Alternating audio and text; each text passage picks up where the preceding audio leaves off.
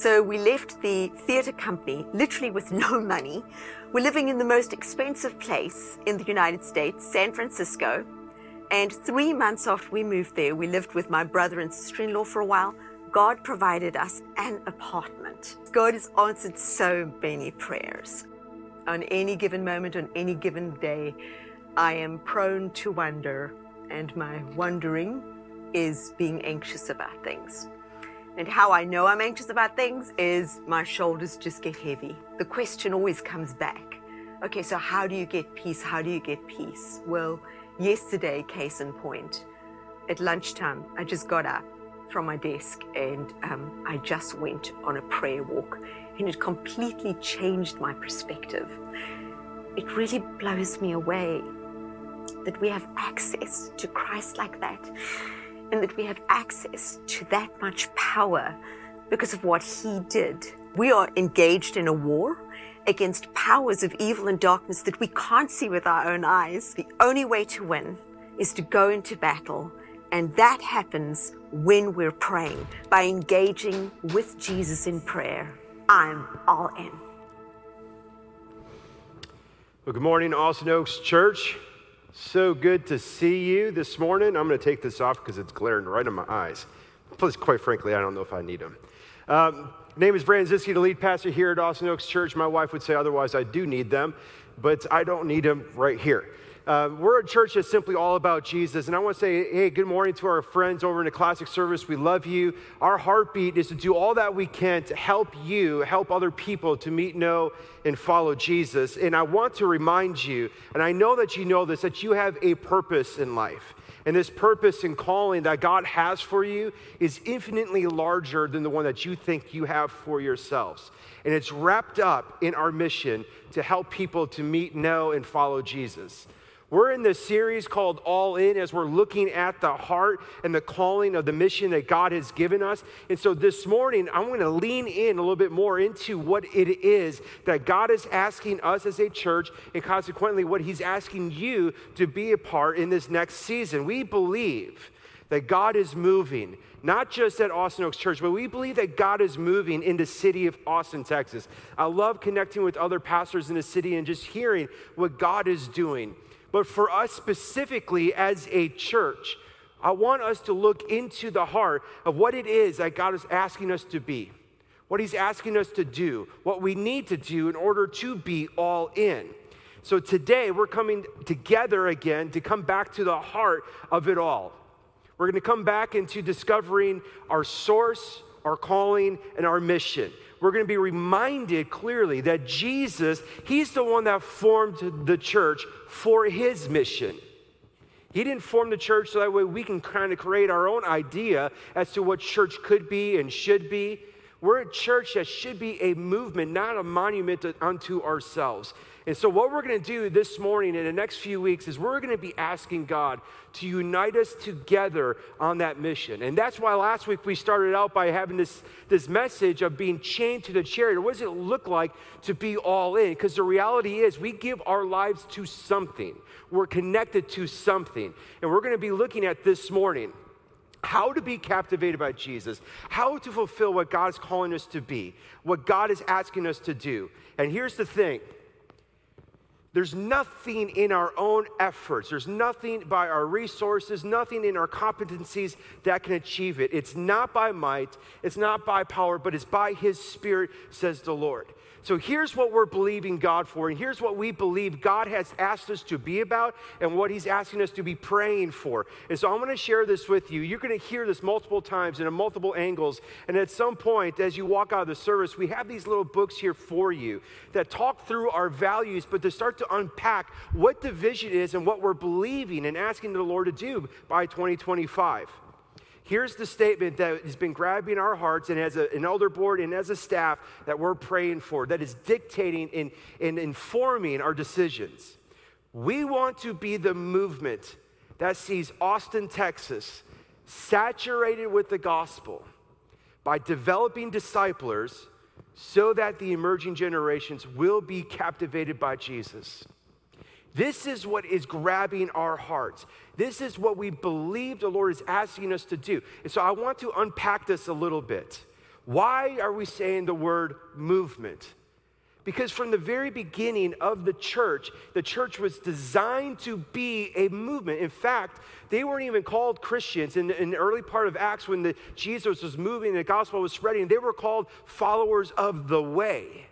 Right? Christians was actually an insult. It was, it was a derogatory nickname that the outsiders put on the church. But the movement of Jesus Christ was called the way. The church is not to be static. It's not to be a stuck thing. It's not to build monuments and all these things to build up accolades for ourselves. The church is always to be a movement. Because the Holy Spirit, one of the names for the Holy Spirit is the wind of God. And the wind, it, it's uncontrollable, it's wild. You don't know where it's coming from or where it's going. It, all we have to do as believers is learn how to harness that wind. We need to be a movement that, that gets people wrapped up in what God is doing. And how we're going to do that is by saturating the city of Austin with the gospel of Jesus Christ. I love that word saturate. It has even more meaning for me now that I live here in the South. Didn't necessarily have that feeling as a Minnesota boy, but down here, like when it rains really hard, like you can look out and also there's like there's a lake. You're like, man, that's awesome. It's saturated. And when you start to walk, it's like, even though it's like grass, you can just you can just hear the water squishing.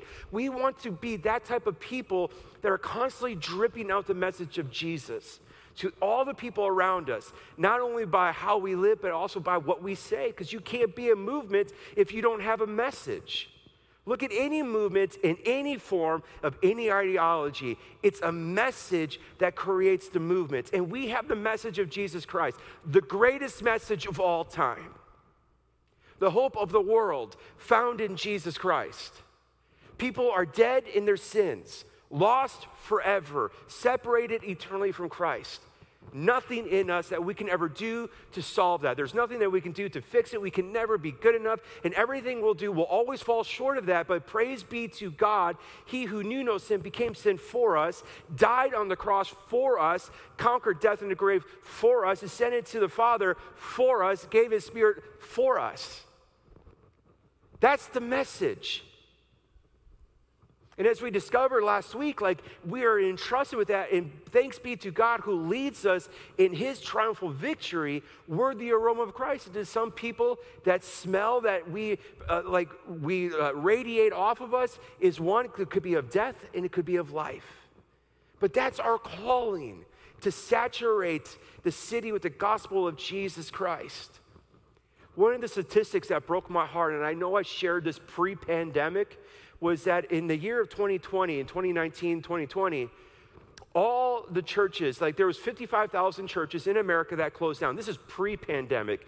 We don't even know what those numbers look like now because of COVID. Church growth was very low. And when they started to look at the churches that did experience growth, they discovered that only 1% of all the people that would be considered for those churches to be growing came from new professions of faith. That means that all the other church growth that happened in America was church transfer. One people going from this church, I don't like this church, I'm gonna go to that church. Nah, that church ain't meeting my needs. I'm gonna go to this church. Oh, this church looks like it's got it going on, so I'm gonna go to that church. And that's what represented the majority of church growth in 2020, which is a really sad thing. Now, I understand that we can't control people giving their lives to Jesus, but what we can do as believers is to take on that responsibility to share the gospel, to be his witness in, our li- in the lives of those around us. And that's why we need to do that.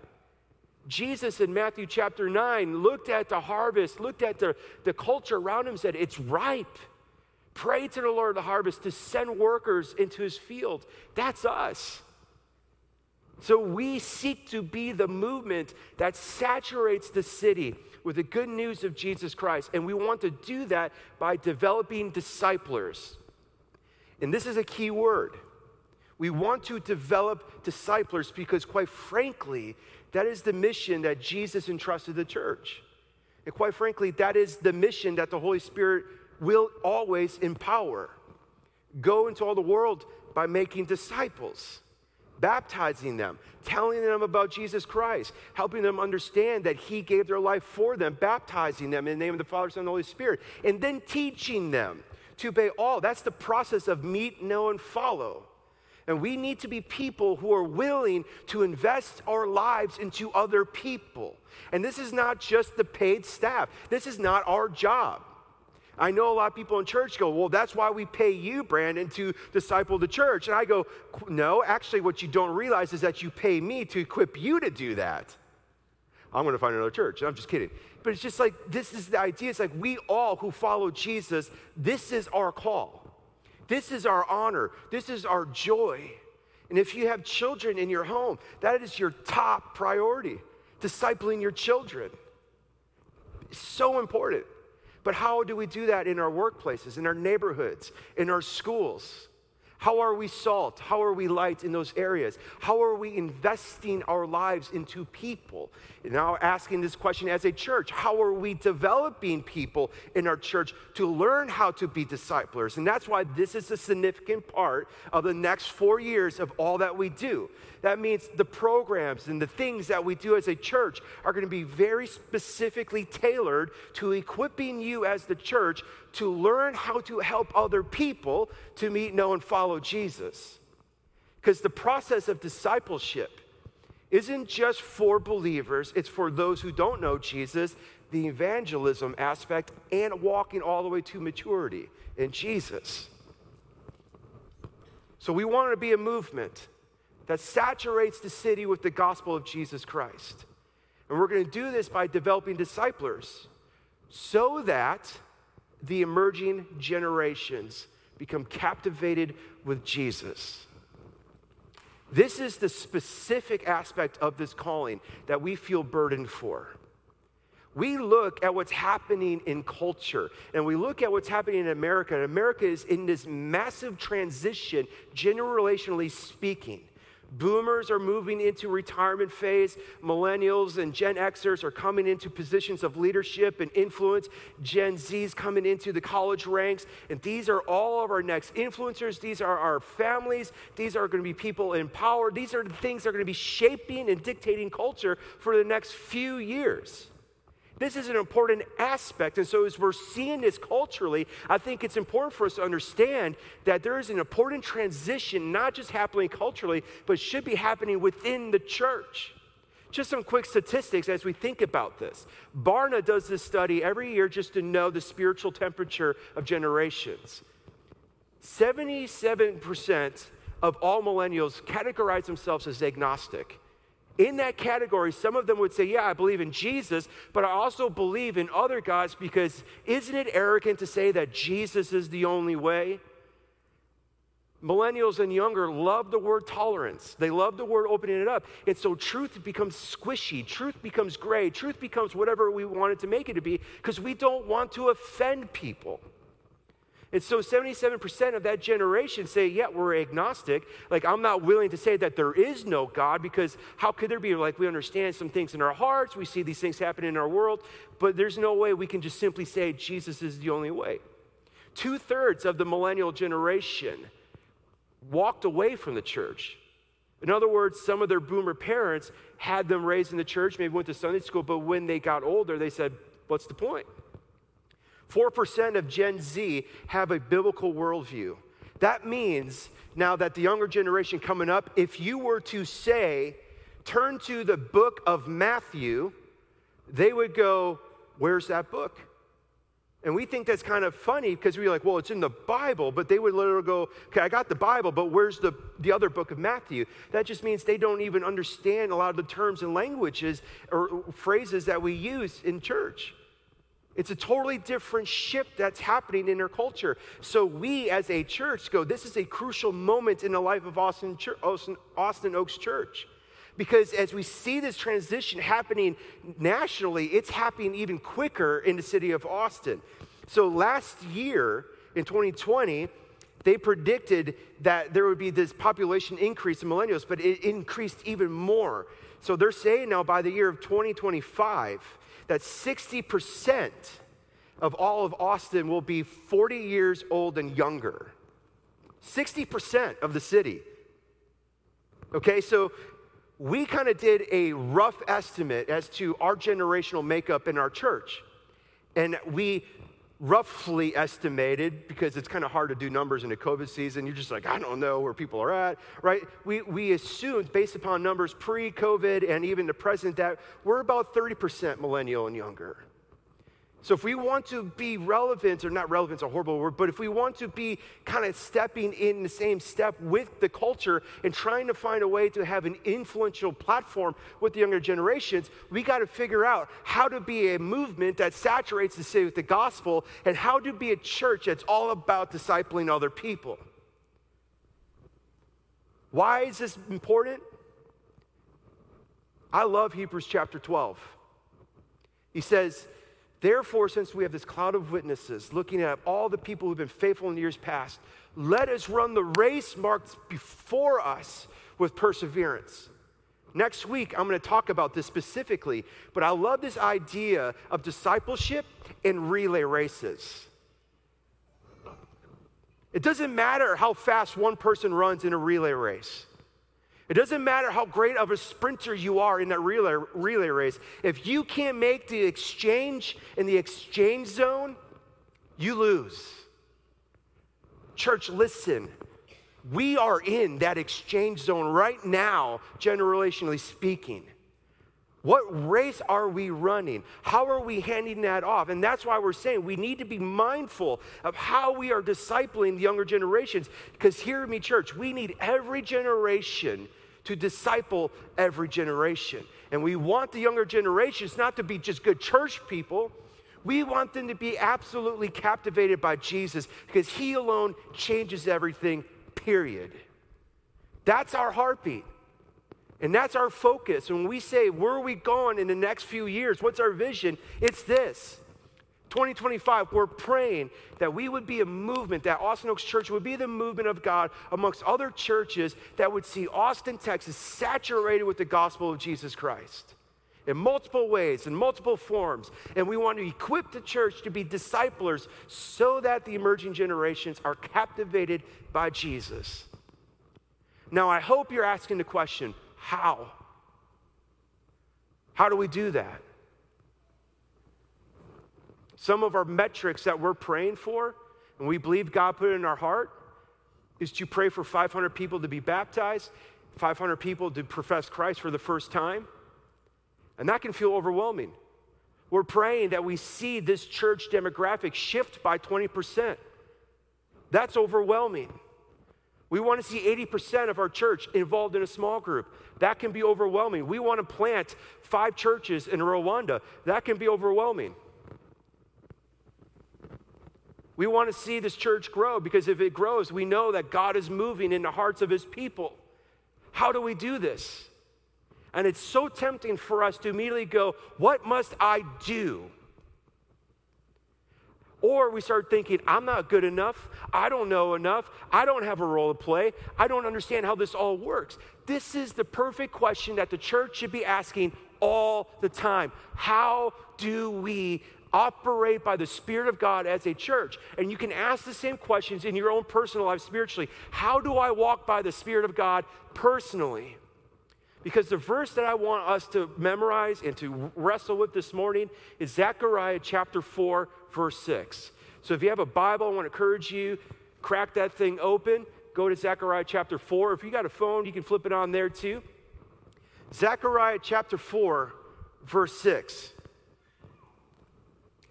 Not by might, not by power, but by my spirit, says the Lord. How are we going to be that church? How are we going to be able to do this, especially in light of all of the things that are happening around us culturally, nationally? The shift of ideologies, the shift of how people are seeing truth.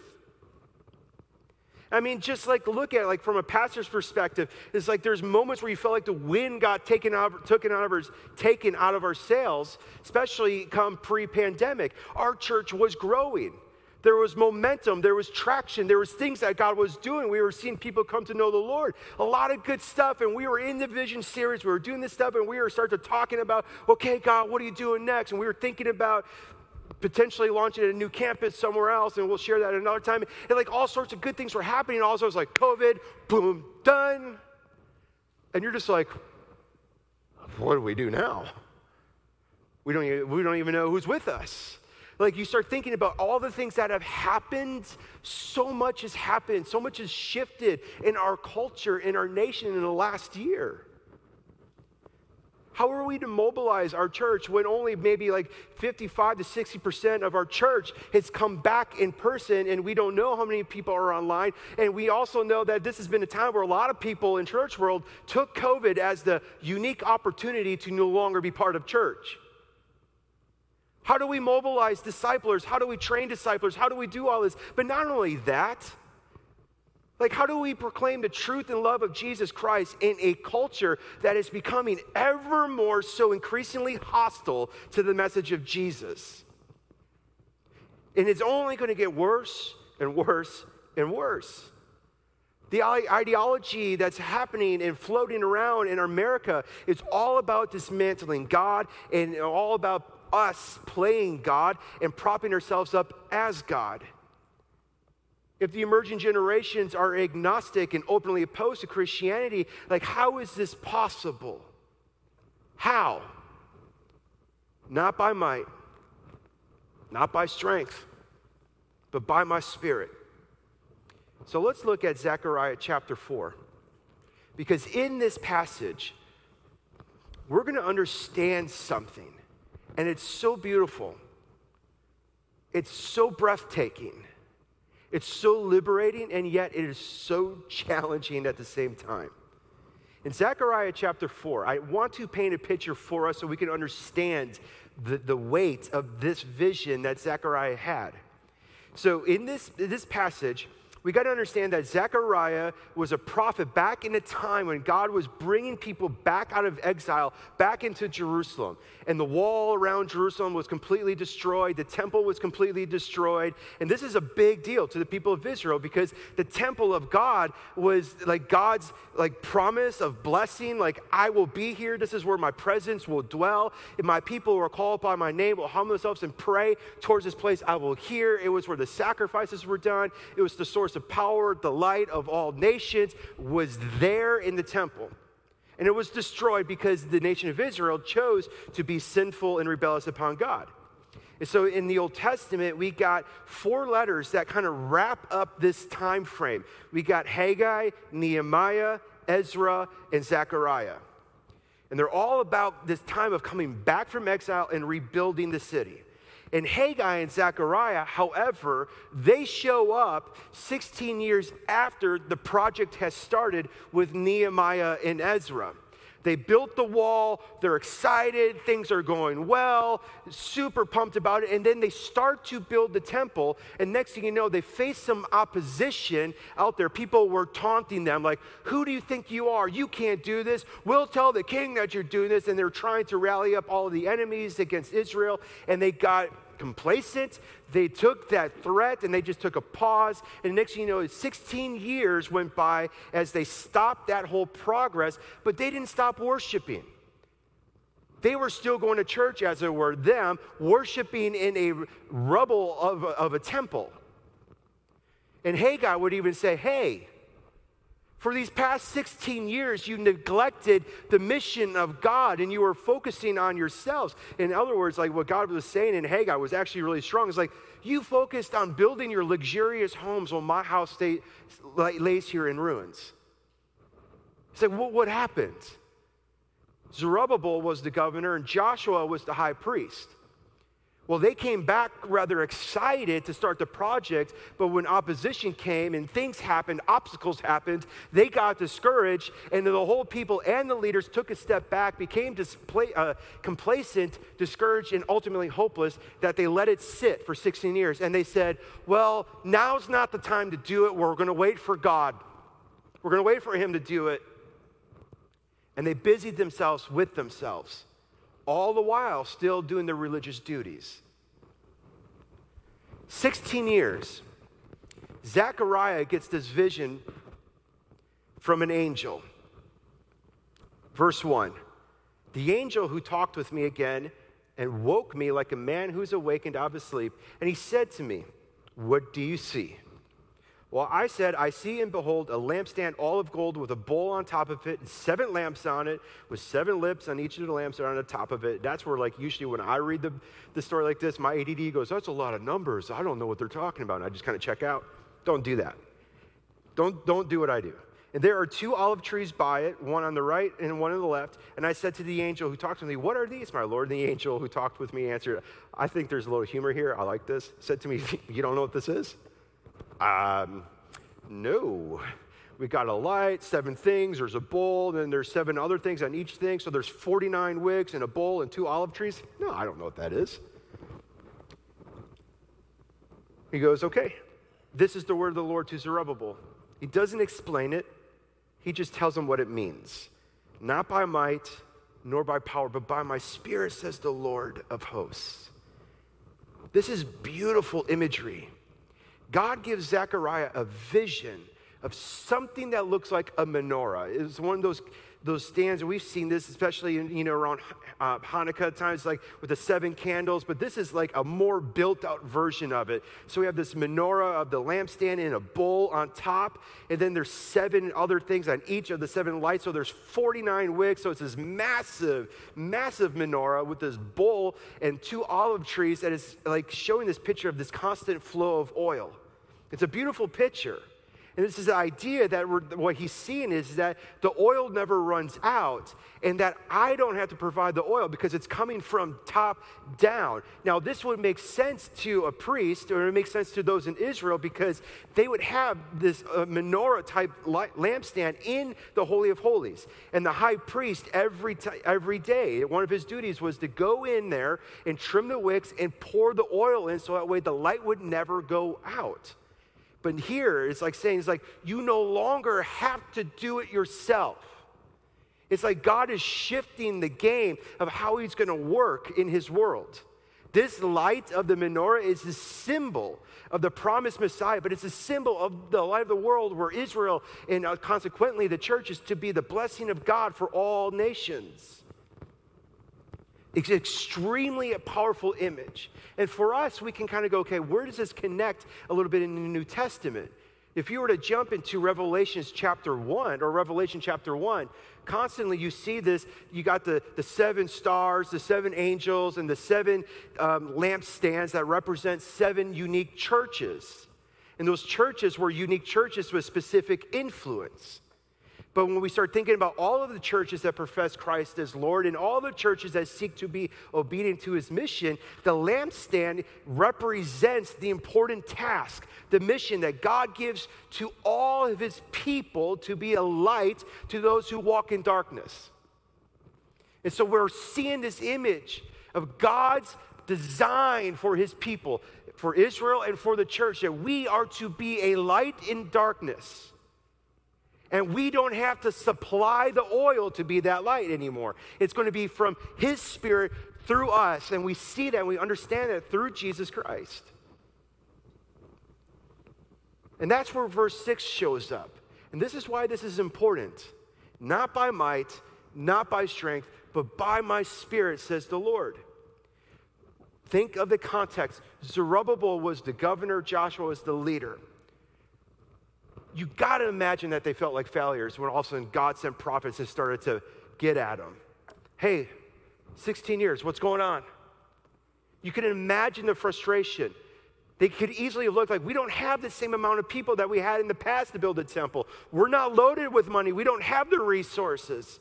What do you expect us to do? We're, we're a, a broken people.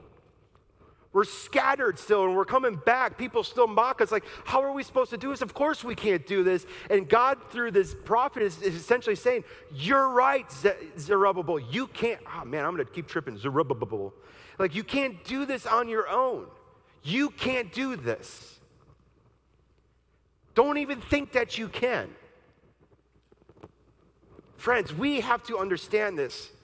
Because not only for us as a church, when we've been given this mission to see the emerging generations become captivated with Jesus, to be a movement, to share Christ, and to make disciples, like we can look at that and be like, I got to do this. I got to do the training. I got to, what are the resources? What do we got as a church? And we start looking at all of the external things and we start to logically equate if we have this plus this, then we can do it. And a lot of times we feel a lack of.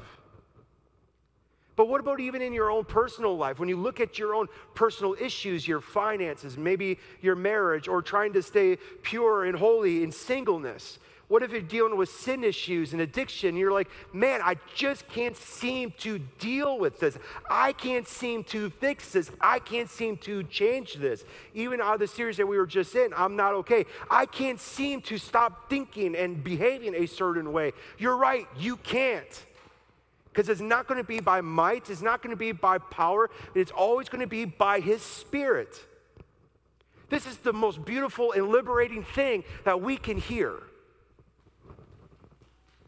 There's nothing that you can do to even get saved. There's nothing that you can do to transform you into the likeness of Jesus. We cooperate. That's why we started last week by saying we're all in. We surrender. We give in. We say, Yes, Lord, I'm giving you my predetermined yes. That's how this is going to happen. Friends, listen human effort without the supply of God's Spirit will always burn out. Always. And that's why there are so many people that leave the church. There's so many people that leave the church disillusioned because they go, it's not what I thought. But they were still treating Christianity through the lens of religion. I got to do this. I got to be good. I got to change. Yes, we cooperate. That's where our surrender comes in. But it's ultimately Him. We live by the Spirit. We are to be constantly filled with the Spirit. It's the Spirit that empowers us. We can't even understand the love of Christ apart from the Spirit of God. We can't even understand Scripture apart from the Spirit of God. I can't preach God's word to you apart from the Spirit of God, God's Spirit. Human effort will always, always burn out. Always. Because if you want to rely on that, you're always responsible for having to refuel that. And our resources are not infinite. We will grow discouraged. We will get exhausted. We will grow tired. And we will ultimately become complacent because of the feeling of hopelessness that we get. Think about your own personal issues that you face. It's hard. We can only truly live the life that God has called us to live through the power of the Holy Spirit. So there's always only two options.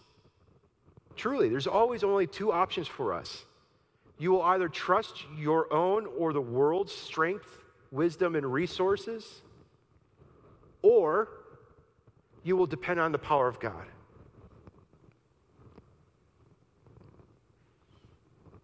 It's, it's either one of those. In God's economy, God can use whatever external resources, by much or by little, to do what He wants to do. That is irrelevant to God. But to us, we look at that and we determine everything ahead of time based upon the resources at hand. Great example 5,000 plus people around Jesus, they're hungry. The disciples did the math, trying to prove to Jesus that they're responsible, logical students. Hey, Jesus, they've been with us all day. They got a long journey. It's hot. They're tired. We don't have any food to give them. We don't even have money to buy the food for them, so send them home. Jesus looks at them. You give them something to eat. I would have been like, You crazy. Like, with what? One resourceful disciple goes around looking, finds a little boy, right? Some fish, some pieces of bread. And God's like, I like that. How did that happen, by the way? Like imagine like we're like walking around with a basket. And it's just like you got one little biscuit, but every time you break it, it's like, like you know. We see things so differently. And a lot of times when we start to move spiritually and we start to rely on God's power and His Spirit to see Him be faithful, it usually starts small and we begin to disqualify that because we're like, what difference does this make? And oftentimes, what seems small is the most influential thing we could ever do. And that small thing, which is mighty in the eyes of God, is prayer. We downplay pray, prayer all the time. We downplay, we say, what difference does it make? It's so small, blah, blah, blah. I'm just talking to something up there. I don't know if God hears me. I don't know. And we downplay it. But prayer is like the greatest thing that God has given us to learn to interact with our Heavenly Father, to connect with Him, but also the heart and the seat of prayer is the best place to learn how to be dependent upon the Lord, to surrender to the Lord, because when you're praying, you're actually confessing your powerlessness. I'm coming to you, God, because I can't, and you can.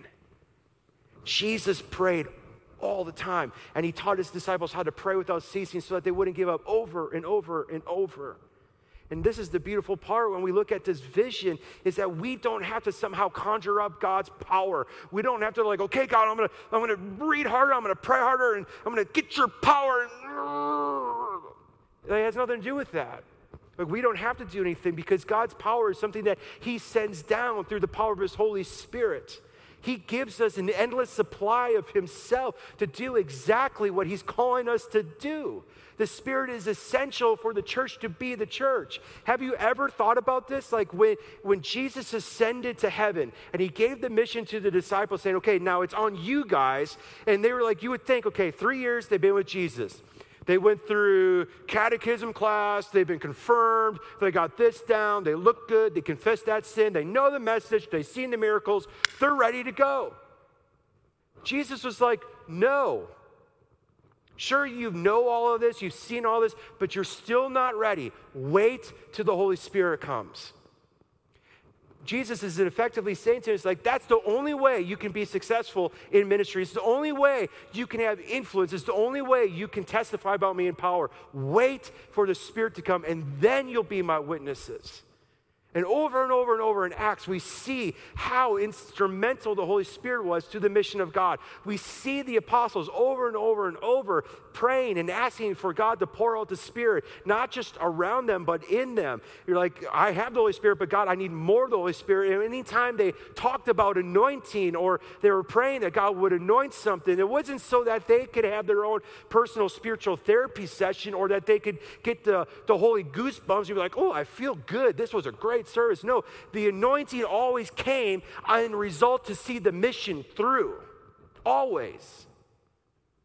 That's significant. The Holy Spirit will always, when God said pray and ask for the Holy Spirit, the Father will always give it. He will give it when we pray according to His will, and His will is always going to be on mission. Always. That's why we can say that God's work done in God's way will never lack God's provision or His power. Not by might not by strength, but by my spirit, says the Lord. Look at now how he concludes in verse 7. Oh, I love this verse. Who are you, O great mountain? That's, that's trash talking right there. That's looking at the mountains, the obstacles in your life, the threats that are coming upon you. Who are you, great mountain? And I love that the angel is saying this before Zerubbabel, before this leader, before this guy who has been complacent and discouraged and gave up for the last 16 years, before this guy, because he's going to understand that it's by my spirit, this mountain will become a plain, and he shall bring forward the top stone. In other words, that's the picture of it being complete. He will complete this project, and there will be shouts of grace. There will be praise to God because through this man, God's going to get glory because he can't do it we got 16 years to prove that he can't do it, but he's going to complete it because it's going to be by my spirit. And people will see it and they'll be like, God was in the midst. Only God could do this. Friends, that's how we shine in this world. That's how you face the mountains in your life. Think about it for a moment. What obstacles are you facing right now that are taunting you, that are threatening you, that are intimidating you? Is it an addiction? I could never be a good Christian because I can't stop looking at pornography. Went there. Is it because like you like my marriage is so bad I don't know what to do? Da, da, da. It's like these obstacles become so large and so all-consuming that they're like, you can't pray, God won't hear you, this won't change. That's a mountain taunting you. But if we operate and address these mountains through the power of the Holy Spirit, you can say to these obstacles, you can say to these mountains, Who are you? Be gone. Like, like I love that. It's like anything is possible. If you have faith the size of a mustard, you can say to this mountain, Be removed. It's like this powerful image. Nothing can stand in the way of the Almighty God. No amount of opposition, no amount of authority. Yeah, but I lack this, I don't have this. Resources don't matter. God can do anything with much or for little or even nothing because He can speak things into existence. So, friends, where are your mountains right now in your life? As a church, we have obstacles. And as we move forward, we're going to face those obstacles even more and more and more. And as we come closer to the time when Christ returns, we're going to face pressure and persecution more and more and more for standing for Jesus Christ. Will we allow those mountains to intimidate us? They will if we're doing it by our own strength. But if we're doing it by the Spirit of God, we will not be threatened by them. God's Spirit can conquer all of our greatest obstacles, all of them. And He will finish it, He will complete it. In Zechariah 4, verse 8 and on the word of the Lord came to me, saying, The hands of Zerubbabel have laid the foundation of this house, and his hands shall complete it. Then you will know that the Lord of hosts sent me. In the final verses, all the way through verse 14, I encourage you to read this. It starts talking about the olive trees, and I don't have time to explain it, but the olive trees are basically Zerubbabel and Joshua, the high priest, which is this picture of saying God plans to use people God plans to use people through the power of His Holy Spirit to be the force of good in this world. His mode of changing the world is going to be through people who are willing to surrender and submit to the Spirit of God. And that's what I want to talk about as we conclude. Because there's a verse here in verse 10, or verse 10, yes. In verse 10, it says, For whoever has despised the day of small beginnings shall rejoice. That is a warning. Do not despise the day of small beginnings. Friends, do not despise praying. Because a lot of times that is what looks small. Don't despise it. Don't despise confessing on your road to freedom. Don't despise taking small little steps in whatever it is. Don't despise that because you don't know what God is doing behind the scenes. You have no idea all that God is doing. Don't worry about the results. Your job as a believer of Jesus Christ and walking and living by the Holy Spirit is to learn to harness the wind of God. So I want to play with the word image here because the, the Hebrew word for spirit in the Old Testament is ruach, which is also wind, and in the Greek, it's pneuma, which is also wind. So think about it this way how do we live and how do we walk by the Spirit of God? I got a picture of a sailboat. And I want you to see this because this is the most strategic way of how we learn to walk by the Spirit of God is you harness the wind, you prepare the sails, stop rowing. A sailboat that harnesses the wind will always go faster, will always go further than manual rowing, all the time. And this is something you have to learn how to do. And even Nicodemus in John 3 couldn't understand this. Is like those who are born again, you got to be born again. And he's like, How do I do this? And they start talking about the Spirit. And Jesus is like, Listen, the Spirit is like wind. Well, that's helpful. Yeah, you don't know where it comes from, and you don't know where it's going to take you. Like, we, we can't even see it. We can see its effect when it hits things, But that's the Spirit of God. That's the personality of the Holy Spirit. He works like that. And our job is to harness that wind, to raise the sails. And friends, I'm telling you, don't make this too complicated. The best way to raise the sails, to be ready to harness the wind, is through prayer. And I know, I got another image, is that this is what prayer life feels like for me so often. And some of you will get it, some of you won't. This is what my prayer life feels sometimes. Hey, God, I'm here. Tommy Boy, classic. And you could raise the sail and you could be out there and be like, there's no wind. That's not your concern.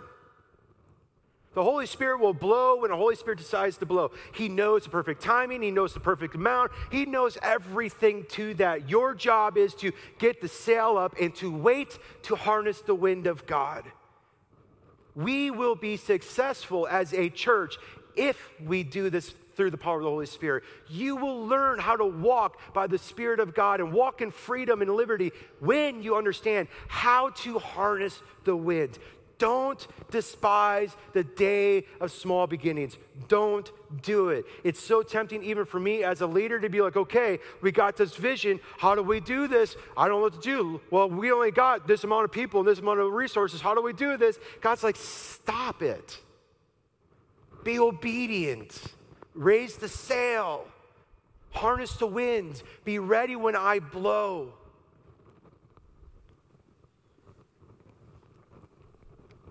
So here's the challenge.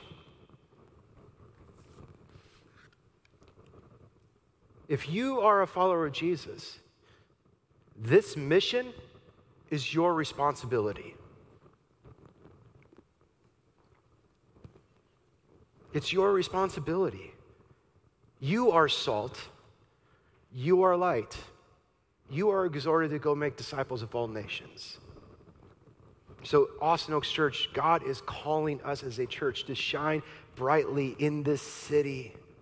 We have to be a church that learns to live by the word and by the spirit. We have to learn how to do God's work by his spirit because God is at work. So, church, we need to keep our eyes on Jesus. We need to raise their, these sails and to pray fervently, which is one of our values. So, what I want to do to conclude this time is I'm going to ask Dalton to come on up. Dalton, thank you so much for stepping in. He's got a sweet heart. This guy's got an amazing heart that says yes to the Lord. Love that God brought you to us, buddy. I want you in this time, as they sing a song about the Holy Spirit, to think about the mountains that you face in this life. Maybe areas like promises that you've made either to God or to other people that you have stopped because of some obstacle or opposition. Maybe you made certain promises to the Lord that you have stopped or given up because certain things got in the way and now you've grown complacent on it.